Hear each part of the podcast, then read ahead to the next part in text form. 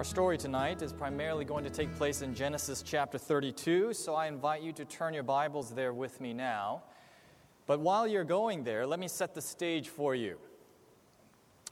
Jacob has been in somewhat of a self imposed exile, away from his homeland, away from his family for many years now. But God is calling him back to the land that he has promised to Abraham, to Isaac, and to him, Jacob himself.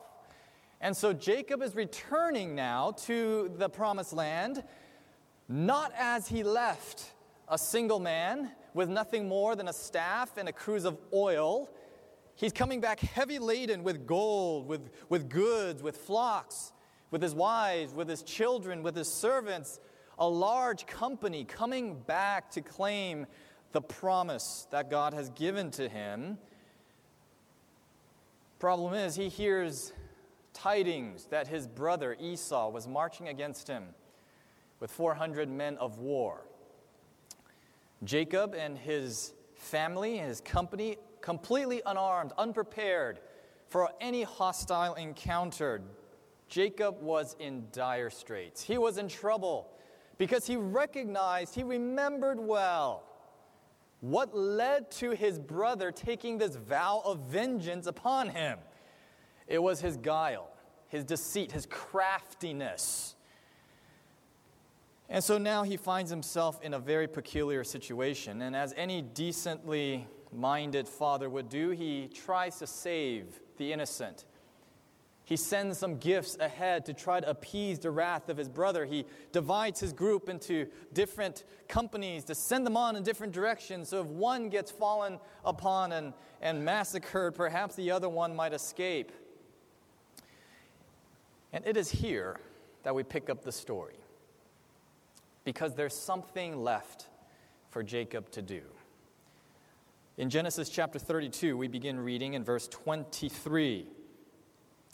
And he took them, Jacob did, and sent them over the brook and sent over that he had.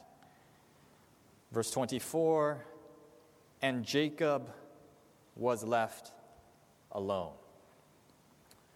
We can imagine the scene well. There's the babbling brook, Jabbok, his children, his wives, his servants, his flocks, they're gone.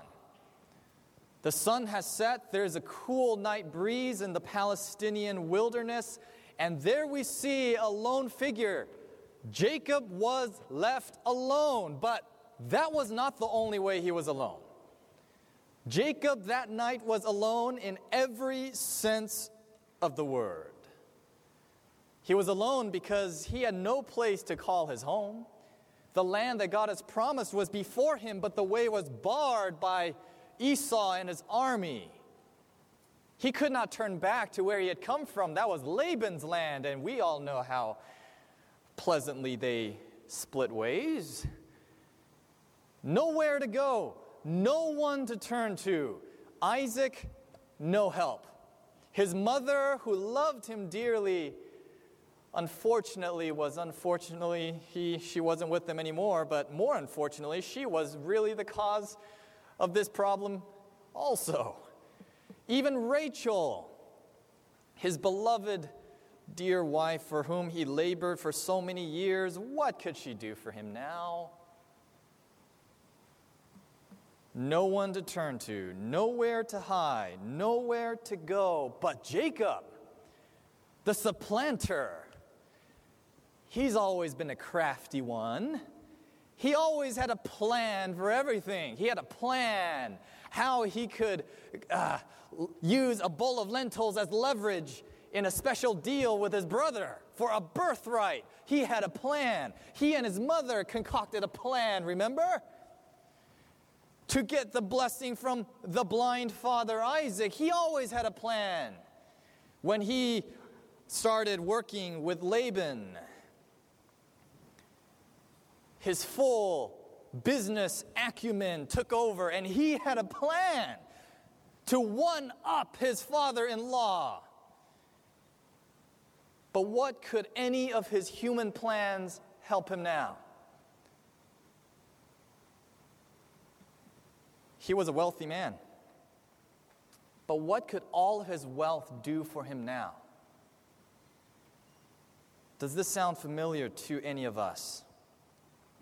How often we try to seize the situation and to solve it in our own feeble human ways.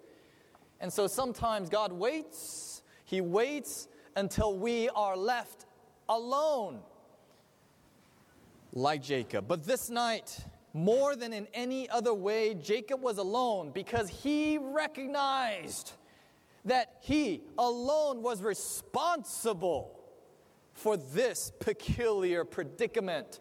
It was his sin. He could not plead innocence like Daniel in the lion's den. He was not innocent like the three young men who, was, who were thrown into the fiery furnace. He was not innocent. He was plagued with a guilty conscience. Yes, he had already uh, confessed his sin to God, but yet the memory haunted him. And you can be sure that there is an accuser of the brethren that night that would not let him forget that. Jacob. It is because of your sin that your brother marches against you. It's all your fault. Your children are going to die. Your wives are going to die, all because of you. He was alone. There's no sense of loneliness like the loneliness of being guilty for sin that we can no longer remedy. Yes, he was alone. Jacob was left alone, very alone, but that night, I believe he remembered another evening many years ago in similar circumstances by himself at midnight in the wilderness with nothing but a stone to lay his head. And he sees in his dream that angel ladder the ladder that reaches straight from the earth, straight up to the presence of God. He saw the angels ascending and descending. He heard the voice of God Himself speak those words of reassurance, of promise, of protection and deliverance. God was with him that night when he thought he was all alone. And so this night, Jacob prays. This night, he sends everyone away because there's one more thing he's got to do. He needs to reconnect with that ladder. He wanted to hear once again the words of that God, the same promise, the reassurance, the protection that God has promised him, because honestly, he has nowhere left to turn. He had no other source of help. Jacob had reached the bottom. No more plans, no more schemes, nothing left. No one can help him. And it is in this part of the story that we expect, ah, yeah. We rub our hands in eager anticipation. Everyone, watch. This is where God is about to step into our experience. God is about to move. Just like the children of Israel at the shores of the Red Sea. The, sh- the water before them, Pharaoh's army behind them, the rocky mountains on either side, nowhere to go and God delivered them. The disciples on the storm tossed sea, water filling their ship, too far from shore to swim. They were going to die, they were going to, to sink, but Jesus delivers them. Daniel in the lion's den, the three Hebrew worthies in the fiery furnace, nowhere to look, nowhere to hide, no one to turn to. In those moments, God specializes in delivering his people. But tonight, Jacob expects some divine intervention, just like we do. We expect some miraculous moving of the arm of God for deliverance, and we know the end of the story, right? Sure, God does move. But before we get ahead of ourselves, what actually happens? Maybe it's not quite what we expect. Let's continue reading. Verse 24, Genesis 32. And Jacob was left alone, and there wrestled a man with him until the breaking of the day. And when he saw that he prevailed not against him, he touched the hollow of his thigh, and the hollow of Jacob's thigh was out of joint as he wrestled with him. Imagine with me Jacob bowed low near the ground, prostrate before God. He is in anguish. His mind is, is tormented with the memory of his wrongs. The responsibility of the lives of his innocent men, uh, men, women, and children under his care. All of a sudden, a strong arm seizes him and flings him to the ground. Jacob realizes this was not the gentle touch of a loving Savior. This was someone seeking to take his life. He flings around, his mind is in a whirl. He thinks, probably, Lord, I'm not ready to die. I haven't gotten that needed blessing. I haven't gotten that reassurance. I can't die yet. Moreover, how can I die here alone without my family? They won't know what happened to me. And I can't leave them to die as innocent lambs to the slaughter when Esau finds them tomorrow. Lord, help. Lord, save. Lord, deliver in his mind, he's thinking these things, and the physical manifestation takes place as he wrestles, as he tackles, as he tries to get a headlock. Uh, uh, he tries to, to wrestle this man to the ground. He tries to get away. He's fighting for his life. All night long, the struggle goes on. The struggle both in body and in mind. We're told that the wrestle go, wrestling goes on from midnight till the breaking of the day. Probably a good five to six hours. Last week I visited my brother in law and sister in law. They have a young boy. Playing with him for a few hours was exhausting enough. I can't imagine wrestling as for my life for five to six hours. Jacob exerted almost supernatural effort, we are told. But as the twilight hours begin in the east, this mysterious stranger reaches out a finger and gently touches Jacob on his thigh. This was no ordinary touch.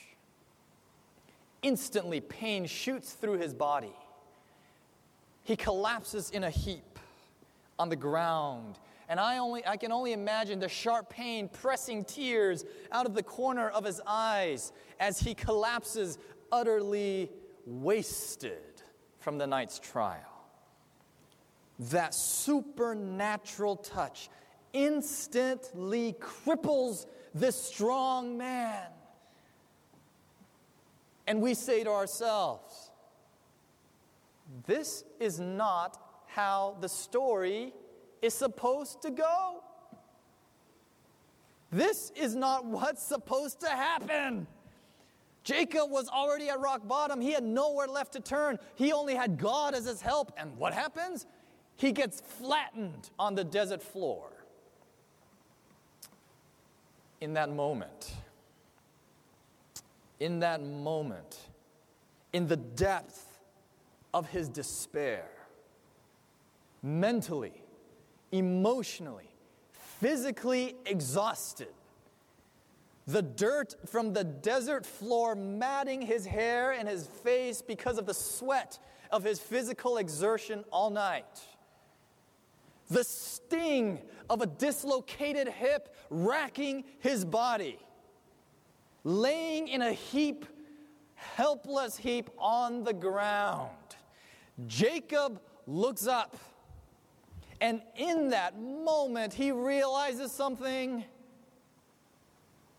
He, through blurry, tear filled eyes, he, sa- he realizes, he recognizes the God that I had been praying to, the God that was my only help, the God who was my only protection, that God had come down and personally kicked me in the gut. That God had come down and tortured my body. He had tried to kill me for the last five hours. That God was the God in whom I was hoping?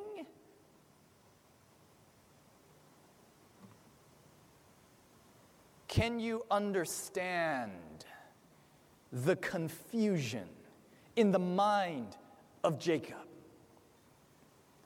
Nothing made sense in that moment.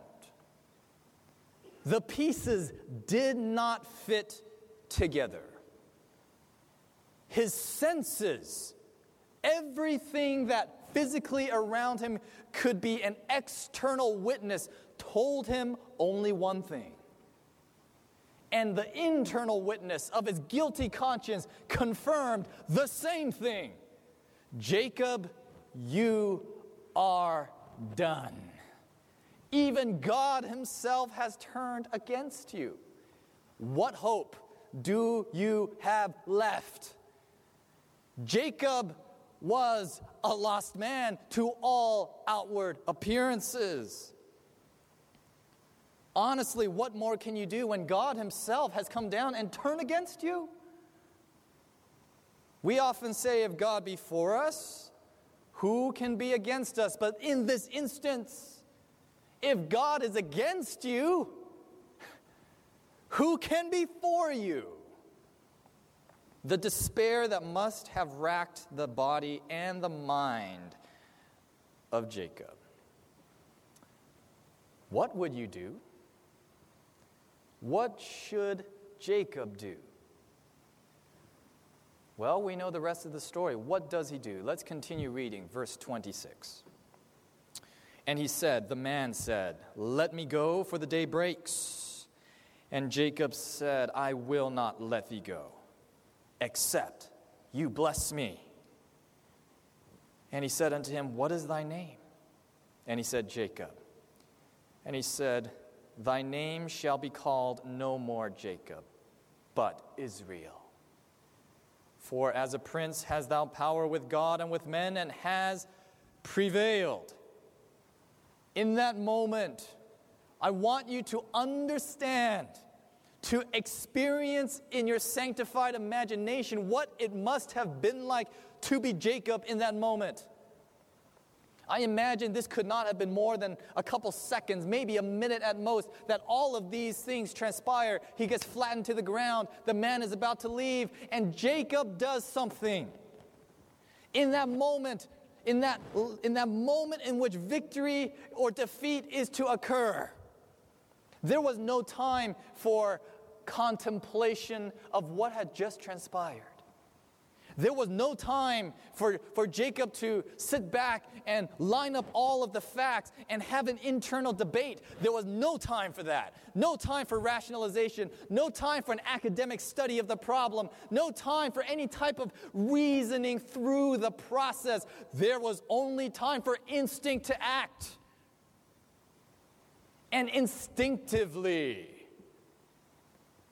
the arm of faith extends through the mist of uncertainty, through all of those physical, external, internal witness that seem to say one thing. The arm of faith plunges through all of that and clings with a steely grasp upon the angel. And in that moment, in that moment, Jacob became Israel.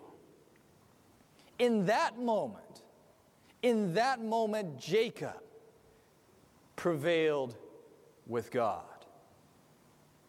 Because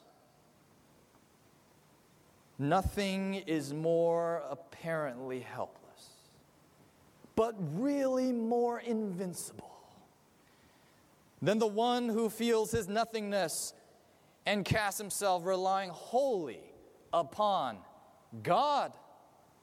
It was in that moment when Jacob was completely wasted, stripped of all self sufficiency, stripped of all self reliance, stripped of all self dependence.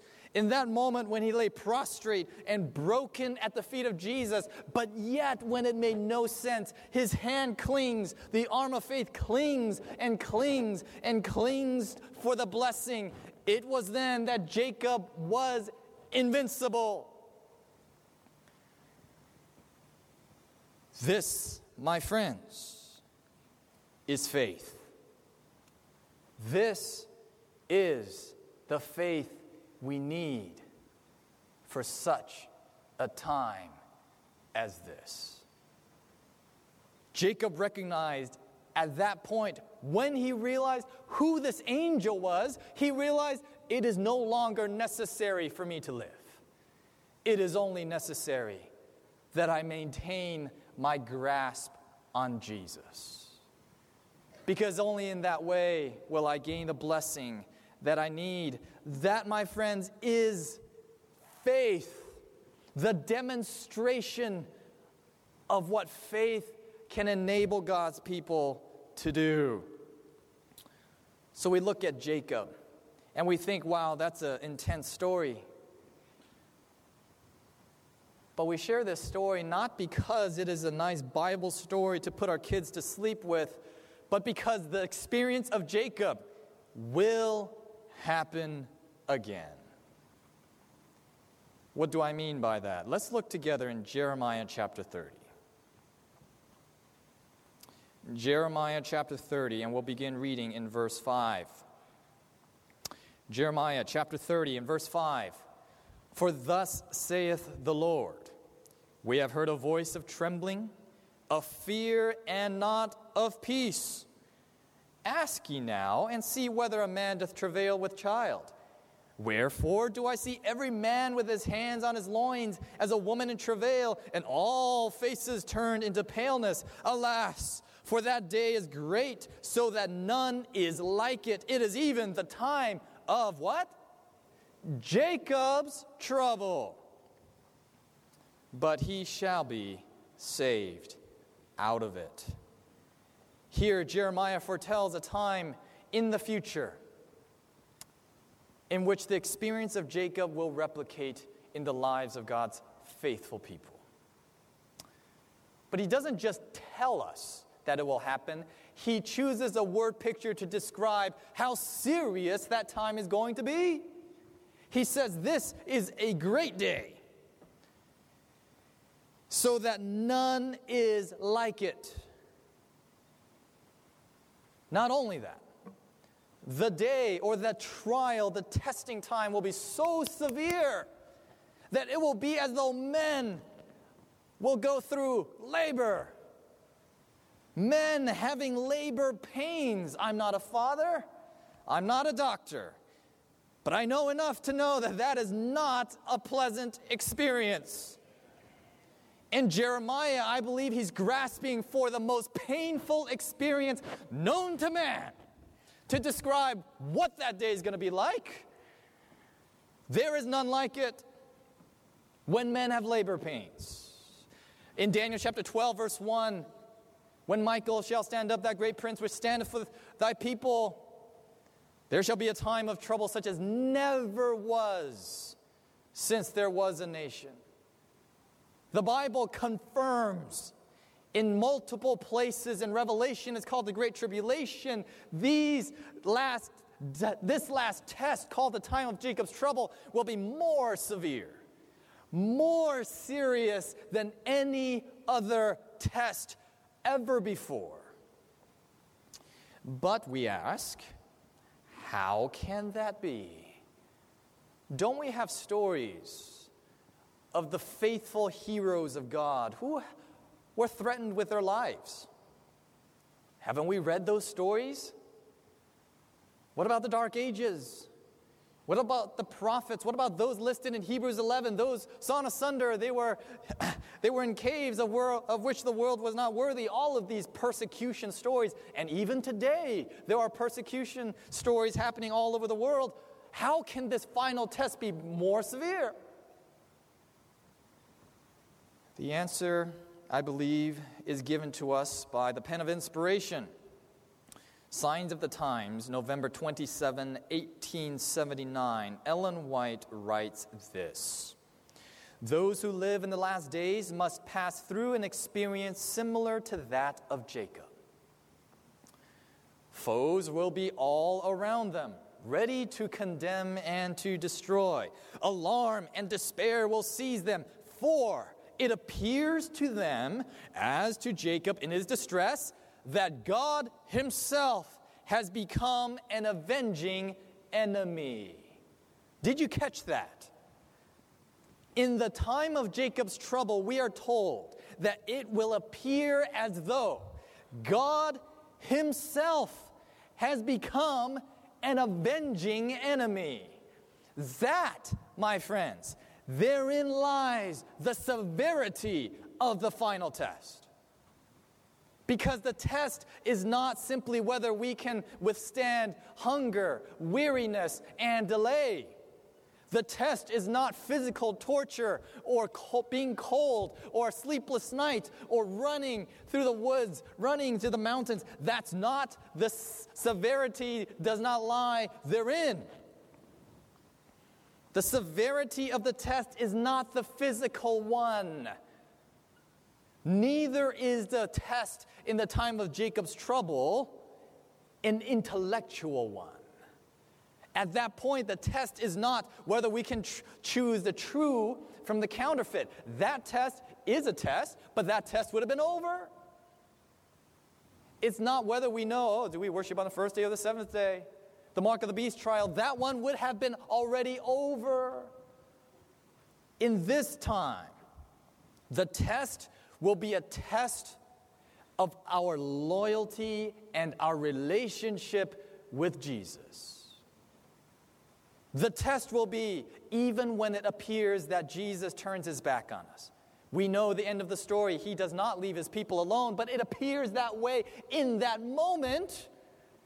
When it appears that way, when it appears that God Himself, it appears that He raises His arm to strike us, when it appears as though all hope is lost, will we still cling with the arm of faith? That, my friends, is the test. I read in the same paragraph in Signs of the Times it is the design of God to arouse the dormant energies of his people, to look out of and away from self to one who can bring help and salvation, that the promises given for just such a time may be seen in their preciousness and relied upon with unwavering trust. Notice the last sentence here faith is proved. You see, the issue in the time of Jacob's trouble is there is a burden in the great controversy that something has to be proven. The faith of the righteous has to be tested. It has to be demonstrated that it truly is gold, pure gold, refined in the fire. And in that day, when God's people don't need, when they don't have the luxury of, of time to cognitively line all the ducks up in a row and to analyze and to think through things, but instinctively, instinctively, they reach out through the darkness and they hold on to the throne of grace. When they do that in heaven, God, before the watching universe, before the angels, before the unfallen world, before Satan and his evil angels themselves, God says, Behold, my people. Behold. Finally, God can say, Indeed, the righteous, the just, truly do live by faith. And it is enough that they live by faith that they indeed can live by faith. And look at them, they do live by faith. They are able to live faithful even when it appears as though I have left them. This is the result, God says, of a life of faith. This is the result of Jesus' sacrifice on the cross for them, Jesus' work in the sanctuary for them, and Christ dwelling in them.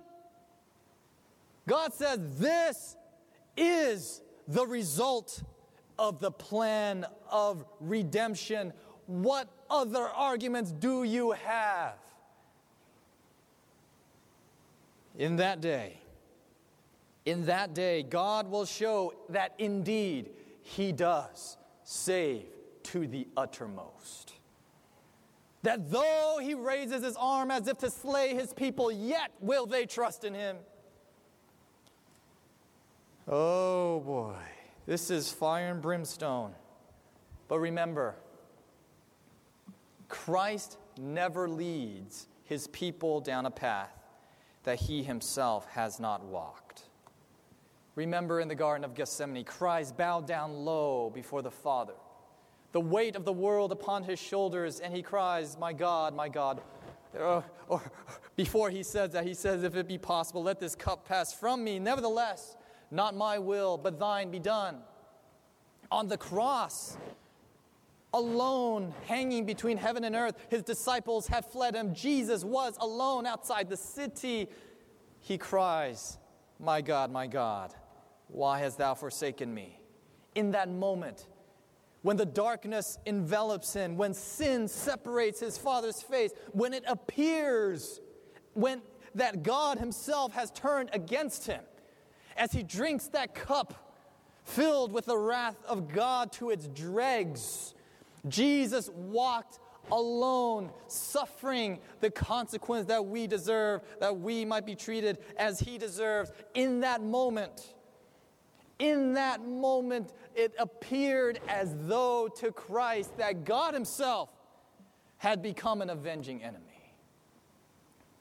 The darkness of sin, so thick that he could not, in that instance, see through the portals of the tomb. He could not see himself rising on the other side as a victor in that moment, but nevertheless, instinctively, even though the, the crowds around him were saying the same thing, the, the sins of the world was crushing out his life, Christ's arm of faith extends into the darkness and he cries, Into thy hands I commit my spirit. My friends, that is the faith of Jesus. And so, in the end times, at the time of Jacob's trouble, God will hold up his people and say, Here is the patience of the saints. Here are they who keep the commandments of God and have the faith of Jesus. And so, the great controversy in the time of Jacob's trouble will find an answer to that question Is it enough to live by faith in Jesus? And so, what about today? We've talked about Jacob in the past and how his story reflects or foreshadows the experience in the future. But what about today? in the book Our High Calling, page 321. I read this Let none be discouraged in view of the severe, trials to be met in the time of Jacob's trouble, which is yet before them. They are to work earnestly, anxiously, not for that time, but for today. What we want is to have a knowledge of the truth as it is in Christ now and a personal experience now. In these precious closing hours of probation, we have a deep and living experience to gain. We shall thus form characters that shall ensure our deliverance in the time of trouble. And God, in His mercy, shows us the picture of that severe test in the future, not to drive us to despair today, but in His mercy, He has given us the answers to the final exam. The final exam of this earth's history in the time of Jacob's trouble, God says, I will show you what that test will be. So that today, you can be studying and you can be preparing so that you shall be delivered in that day. And even in Jeremiah chapter 30, right on the heels of discussing the time of Jacob's trouble, Jeremiah immediately interjects, But he shall be delivered out of it. So, how do we stand in such a time as then? It means we must live by faith for such a time as this. Today, now. And so, God, in His mercy today, He sends us those little quizzes to prepare us for that final exam.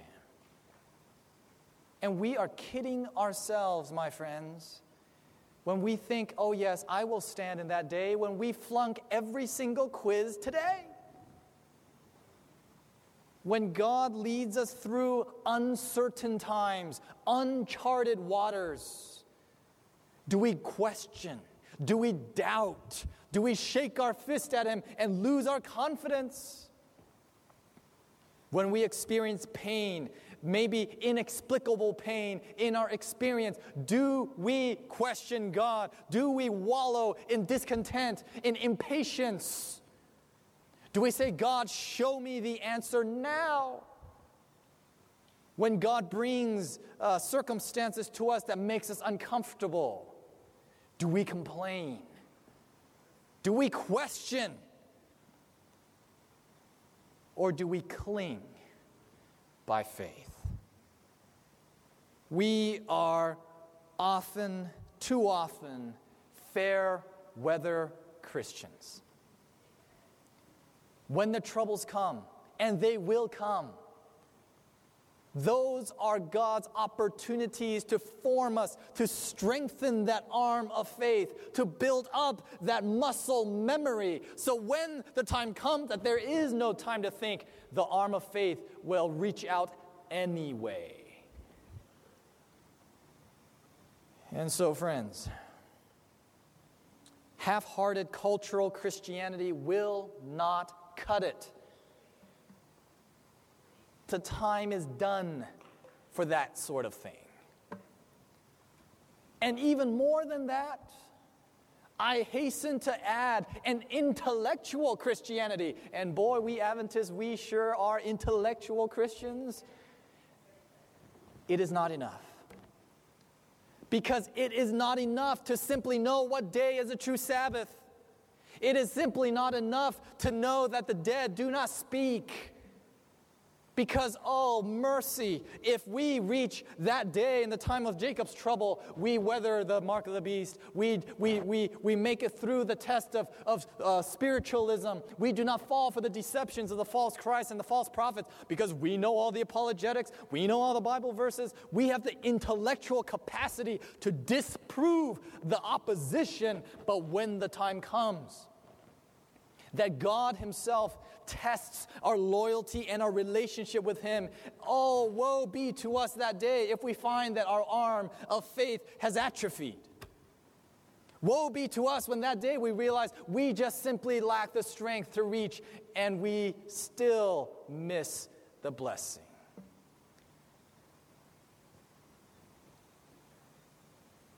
What am I saying? Let's not forget the basics.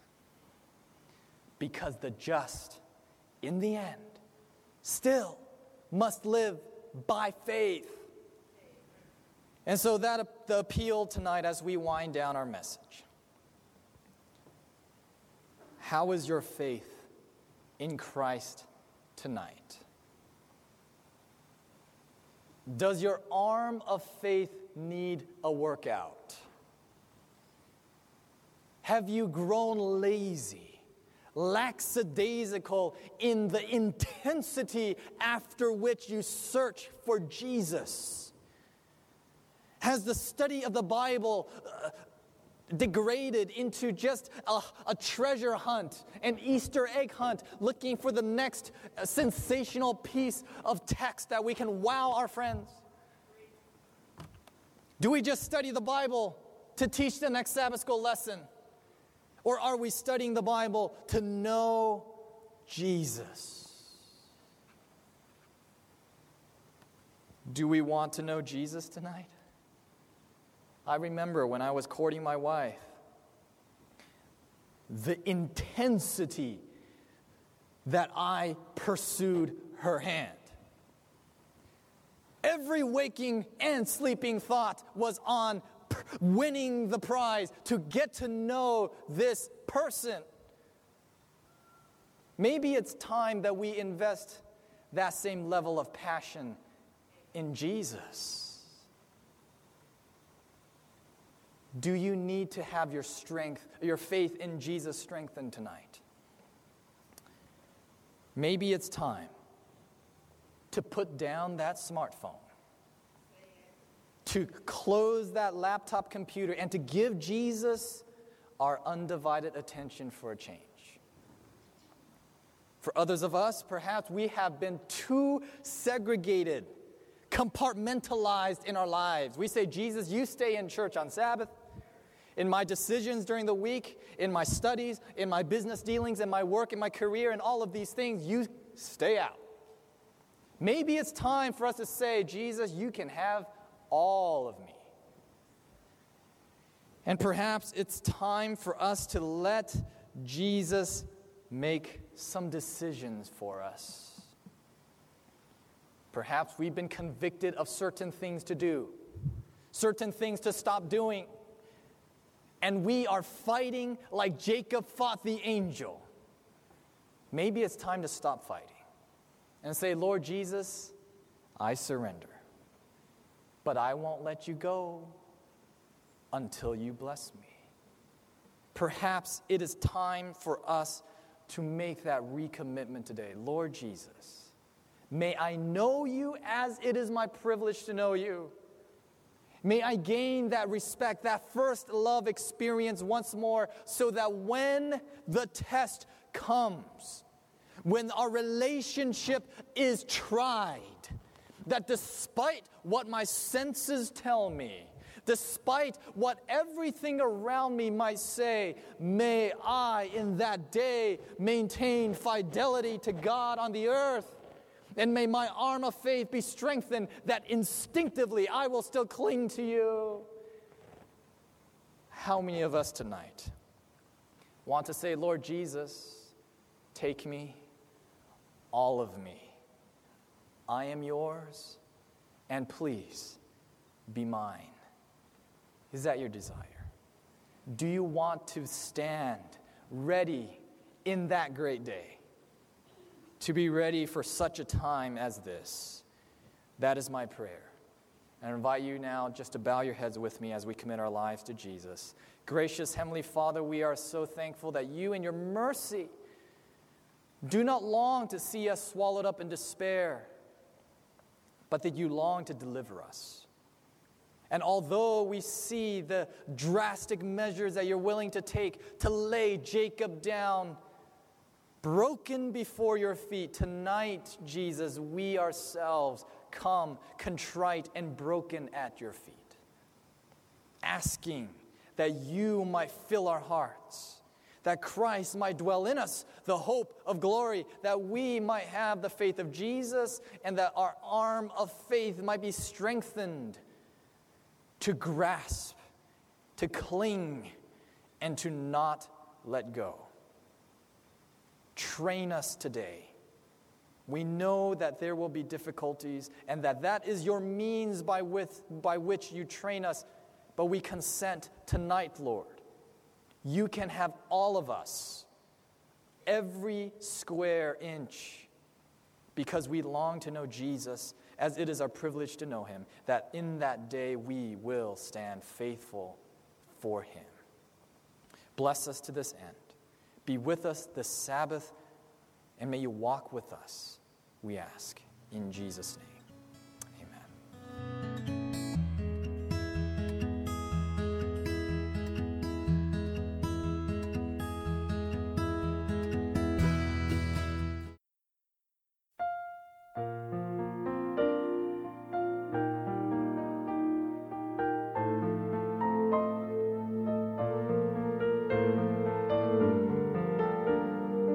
This media was brought to you by Audioverse, a website dedicated to spreading God's Word through free sermon audio and much more.